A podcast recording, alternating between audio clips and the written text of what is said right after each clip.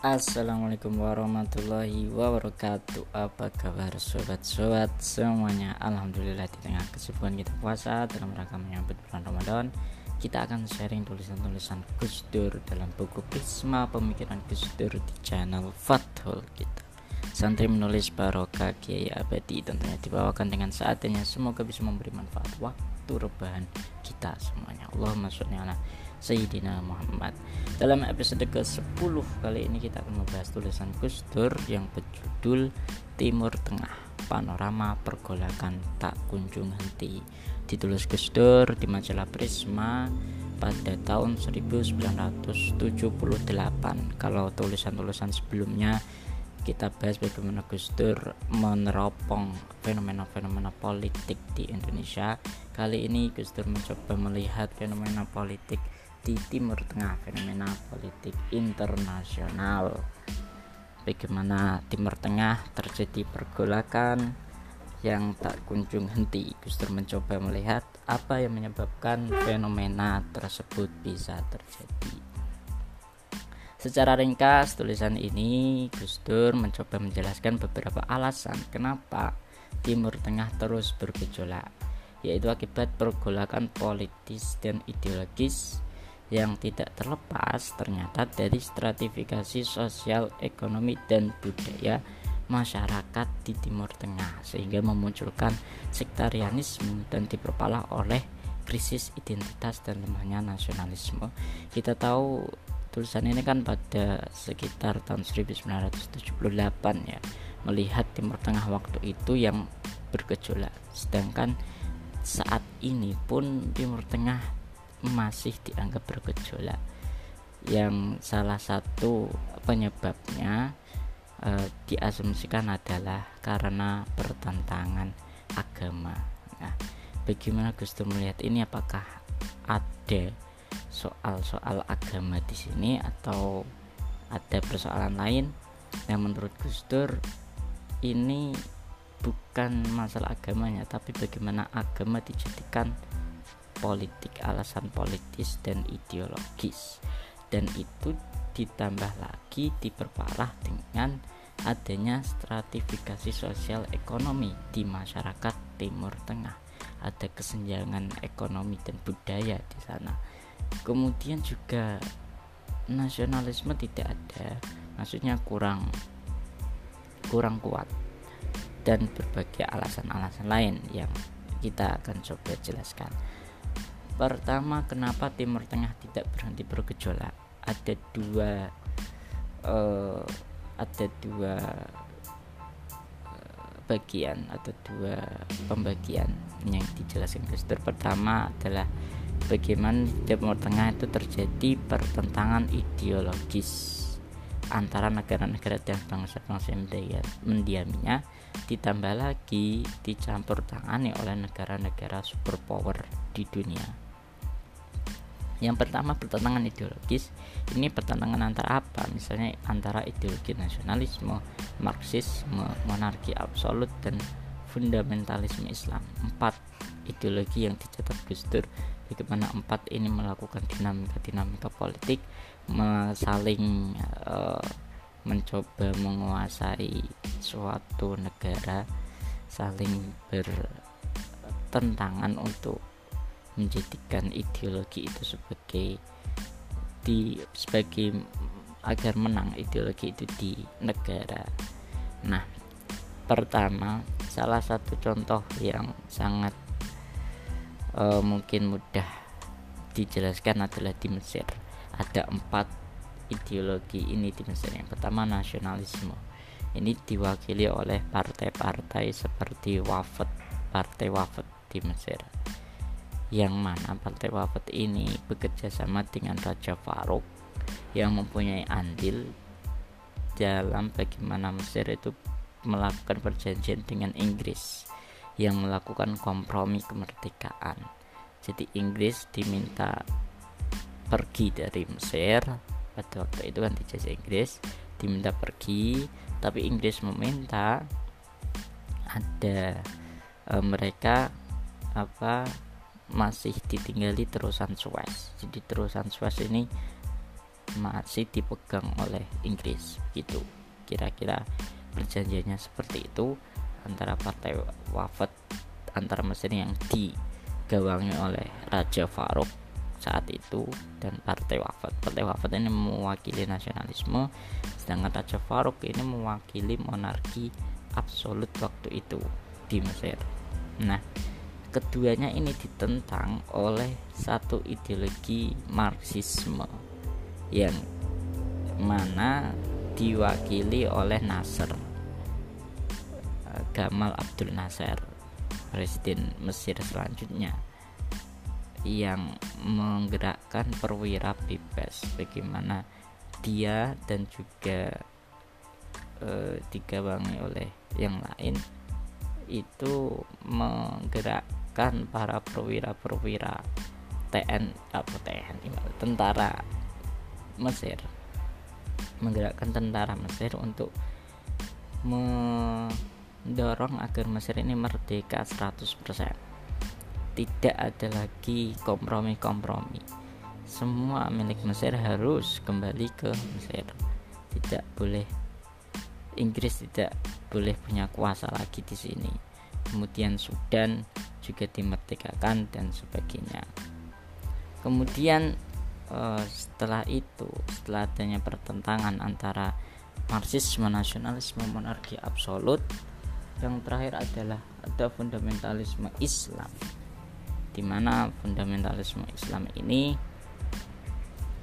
diwakili yang merupakan uh, terusan dari pan Islamisme yang dipelopori oleh Jamal Jamaluddin Al-Afghani dan Muhammad Abduh. Keduanya ini salah satu yang mendorong atau mempelopori Ikhwanul Muslimin di Mesir. Yang mana Ikhwanul Muslimin ini uh, terlibat apa pertentangan dengan Raja Farouk sebelumnya di monarki saat Mesir masih monarki dan juga menentang Nasser Gamal Abdel Nasser. Kemudian selain adanya pertentangan ideologis tapi di Timur Tengah juga ada negara-negara superpower yang coba ikut campur dalam pertentangan ideologis itu tapi didorong oleh kepentingan mereka sendiri misalnya di Inggris misalnya Inggris yang mencoba merebut Palestina untuk mendukung Zionis Israel. Kemudian Rusia itu konflik dengan Iran. Saat itu Reza Pahlavi karena punya kepentingan di utara Iran di Azerbaijan. Sementara Iran yang melawan Rusia tadi juga didukung Inggris untuk melawannya. Ini seperti pertentangan yang didukung oleh negara-negara superpower kemudian di beberapa dekade terakhir ini atau satu dekade setelah tulisan Gus Dur muncul ada Amerika yang coba melawan Saddam Hussein di Irak karena dicurigai menyimpan senjata pembunuh massal. Nah, bagaimana negara superpower itu mencampuri urusan Timur Tengah. Lalu selain eh, itu di balik pergolakan politik ini ternyata ada watak sosial ekonomis dan sosial budaya di sana. Mengapa? Karena ada kesenjangan sosial. Menurut New Wenhouse masyarakat Timur Tengah itu bisa diilustrasikan seperti bangunan piramid. Seorang e, bangunan piramid yang paling atasnya paling pucuknya itu adalah gerak raja atau kepala pemerintahan yang menguasai yang di bawahnya golongan di bawahnya. Kemudian yang kedua ada sejumlah kecil elit terpelajar di Tikan Barat kita tahu saat itu masih atau negara-negara Timur Tengah kan dijajah oleh negara Barat. Sehingga sebagaimana negara-negara berkembang lain pendidikan barat ini kan bagai cahaya bagi negara-negara yang terjajah. Nah eh, golongan yang bisa mengenyam pendidikan barat itu menjadi elit terpelajar di negara-negara timur tengah yang mana jumlahnya itu sangat kecil kemudian yang dan ini golongan ini tuh terbagi menjadi dua setelah mengenyam pendidikan barat tadi ada yang memang pro barat untuk membangun gaya hidup barat atau gaya barat dalam menjalankan pemerintah, menjalankan negara, menjalankan kehidupan negara. Tapi juga ada yang kontra terhadap barat. Nah, kemudian ya salah satu yang kontra contohnya adalah Muhammad Abduh itu tadi ya. Dia juga lulusan Prancis tapi kontra terhadap barat dengan ikhwan muslimnya dan yang ketiga golongan yang ketiga di bawahnya elit terpelajar tadi ada eh, sejumlah kecil kelas menengah non pribumi yang menguasai ekonomi. Seperti di Mesir itu ada orang-orang Yunani yang menguasai ekonomi di Mesir yang ketiga yang keempat ini kelas terdidik juga yang tinggal juga di kota-kota tetapi tidak memperoleh pekerjaan yang layak. Dan yang paling bawah ini golongan yang paling banyak adalah penduduk yang tinggal di pedesaan dengan keadaan yang menyedihkan. Jadi kalau dibuat piramid ada tingkatan seperti itu. Ada penguasa, elit pendidikan, elit terdidik barat, kemudian ada elit ekonomi yang merupakan orang asing dan yang selanjutnya ada elit pendidikan yang tidak punya pekerjaan yang terakhir orang desa yang keadaannya menyedihkan secara ekonomi. Nah, akibat dari stratifikasi tadi itu menghasilkan beberapa uh, konsekuensi. Pertama, dalam keadaan golongan menengahnya yang kuat adalah pribumi, mereka merasa tidak puas terhadap elit yang memerintah karena alasan keagamaan. Jadi di piramid tadi kan uh, di atas ada elit penguasa yang paling banyak itu golongan menengah ke bawah. Dan golongan menengah ke bawah ini ketika tidak puas terhadap elit penguasa yang disebabkan beberapa alasan ada dua yang ditulis Gustur ada alasan keagamaan seperti di Iran bagaimana elitnya itu dianggap dikuasai oleh Bahaisme agama Baha Bahai yang dianggap menyimpang dari Islam dan kelas menengahnya itu mayoritasnya Islam atau sebab-sebab kultural di mana ini terjadi di Tunisia bagaimana elitnya ini dianggap kehilangan identitas Arab dan terlalu frankopil nah eh, ini pertentangan tergolongan menengah dengan elit atasnya. Karena kecurigaan bagaimana elit ini menyimpang dari agama yang merupakan atau menyimpang dari identitas kearapan yang dipercaya oleh masyarakat mayoritas masyarakat menengah ke bawah. Kemudian kalau mengacu kasus Iran ada uh, fenomena kelas elit yang memiliki identitas kosmopolitan dalam kehidupan mereka di mana mereka tidak terlalu mementingkan persoalan-persoalan spiritual, tidak mementingkan sentimen kebangsaan. Mereka hanya peduli pada kekuasaan sebagai hak wajar mereka dan seterusnya.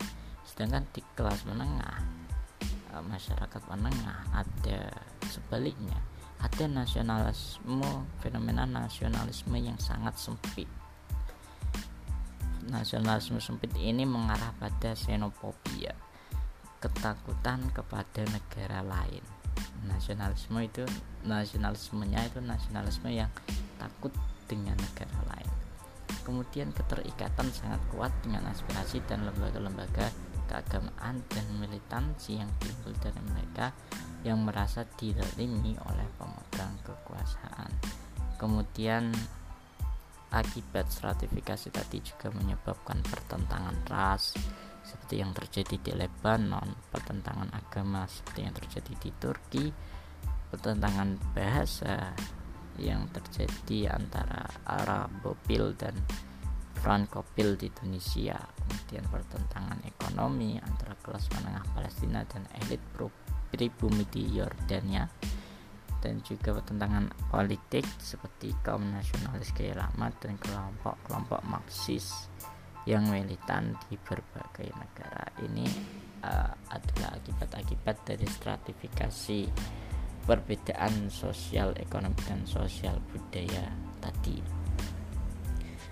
Uh, kemudian Gus Dur mencoba menjelaskan ciri pokok konflik Timur Tengah ada tiga pertama polarisasi dan sektarianisme dan ini tercermin antara lain dalam mudahnya terjadi perubahan-perubahan aliansi politis antara golongan yang berbeda-beda. Jadi politik itu sangat laku di sana, sangat cepat berubah ini ya terjadi karena pemanfaatan tadi adanya polarisasi kemudian di e, polarisasi itu kemudian dimanfaatkan oleh kepentingan politik sehingga memunculkan banyak e, perubahan aliansi-aliansi politik yang nantinya berujung pada pertentangan pertentangan e, dan mengakibatkan konflik senjata misalnya Kemudian selain itu juga ada langkahnya identitas diri bangsa-bangsa di Arab di Timur Tengah. Identitas yang tampaknya mengikat warga suatu bangsa itu hanya persamaan ras, persamaan ras sebagai ras Arab. Dan kebanggaan historis akan kejayaan masa lampau, masa-masa uh, masa-masa Islam, masa-masa dinasti dinasti Abbasiyah dan sebagainya.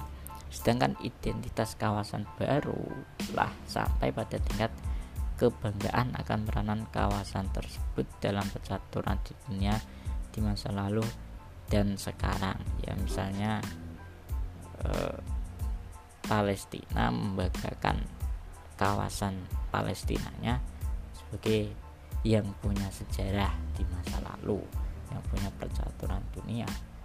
Bagaimana Palestina menjadi tempat sejarah bagi agama-agama di dunia misalnya seperti itu. Kemudian juga ada kehadiran kompleks rasa rendah diri yang coba ditutup dengan gaya ekspresi dan flamboyan dan fanatis. Itu ciri-ciri pokok bagaimana konflik Timur Tengah terjadi. Nah jadi itu tadi bisa memberikan sedikit penjelasan apakah ada agama di sana? Ya ada faktor agama yang dijadikan faktor politik yang dijadikan alasan politis tapi juga terlatar belakang uh, stratifikasi sosial ekonomi dan sosial budaya juga tidak adanya nasionalisme atau lemahnya identitas dan nasionalisme. Jadi solusinya selain uh, me, apa memoderatkan agama memberi kedewasaan pada apa bersikap dewasa bagi pemuka-pemuka agama dan juga umatnya untuk berdewasa dalam agama dalam arti agama itu tidak dijadikan alasan-alasan pragmatis dan dimanfaatkan oleh kepentingan-kepentingan politis selain itu juga sebaiknya di eh, apa diperbaiki kesenjangan ekonomi tadi. Kesenjangan budaya tadi dicarikan solusi. Dan juga diperkuat dengan nasionalisme. Harus ada yang menyatukan. Kalau ter, terus terjadi sektarianisme dan polarisasi itu kan sama seperti di bangsa-bangsa pada waktu jahiliyah itu kan uh, banyak konflik terjadi antara suku karena kesukuan mereka masing-masing di mana uh, konflik itu bisa terjadi dengan alasan yang sangat simple itu bisa jadi konflik. Nah kemudian Islam datang untuk menyatukan uh, itu tadi bahwa manusia ini punya asas kesetaraan di hadapan Tuhan. Uh, bagaimana Islam ini mendukung kedamaian mencoba menciptakan kedamaian dan sebagainya menurut saya itu uh, Islam memang ya bisa dimanfaatkan politis tapi juga bisa dijadikan solusi sebagai pemersatu tadi karena lemahnya identitas identitas krisis identitas dan lemahnya nasionalisme di negara-negara Timur Tengah. Demikian episode kali ini. Terima kasih untuk kawan-kawan yang membutuhkan diri mendengarkan sampai di sini. Jangan lupa jaga kesehatan. Selamat puasa. Nantikan tulisan-tulisan menarik lainnya dalam episode selanjutnya di channel Fatul Santri menulis barokah. Wassalamualaikum warahmatullahi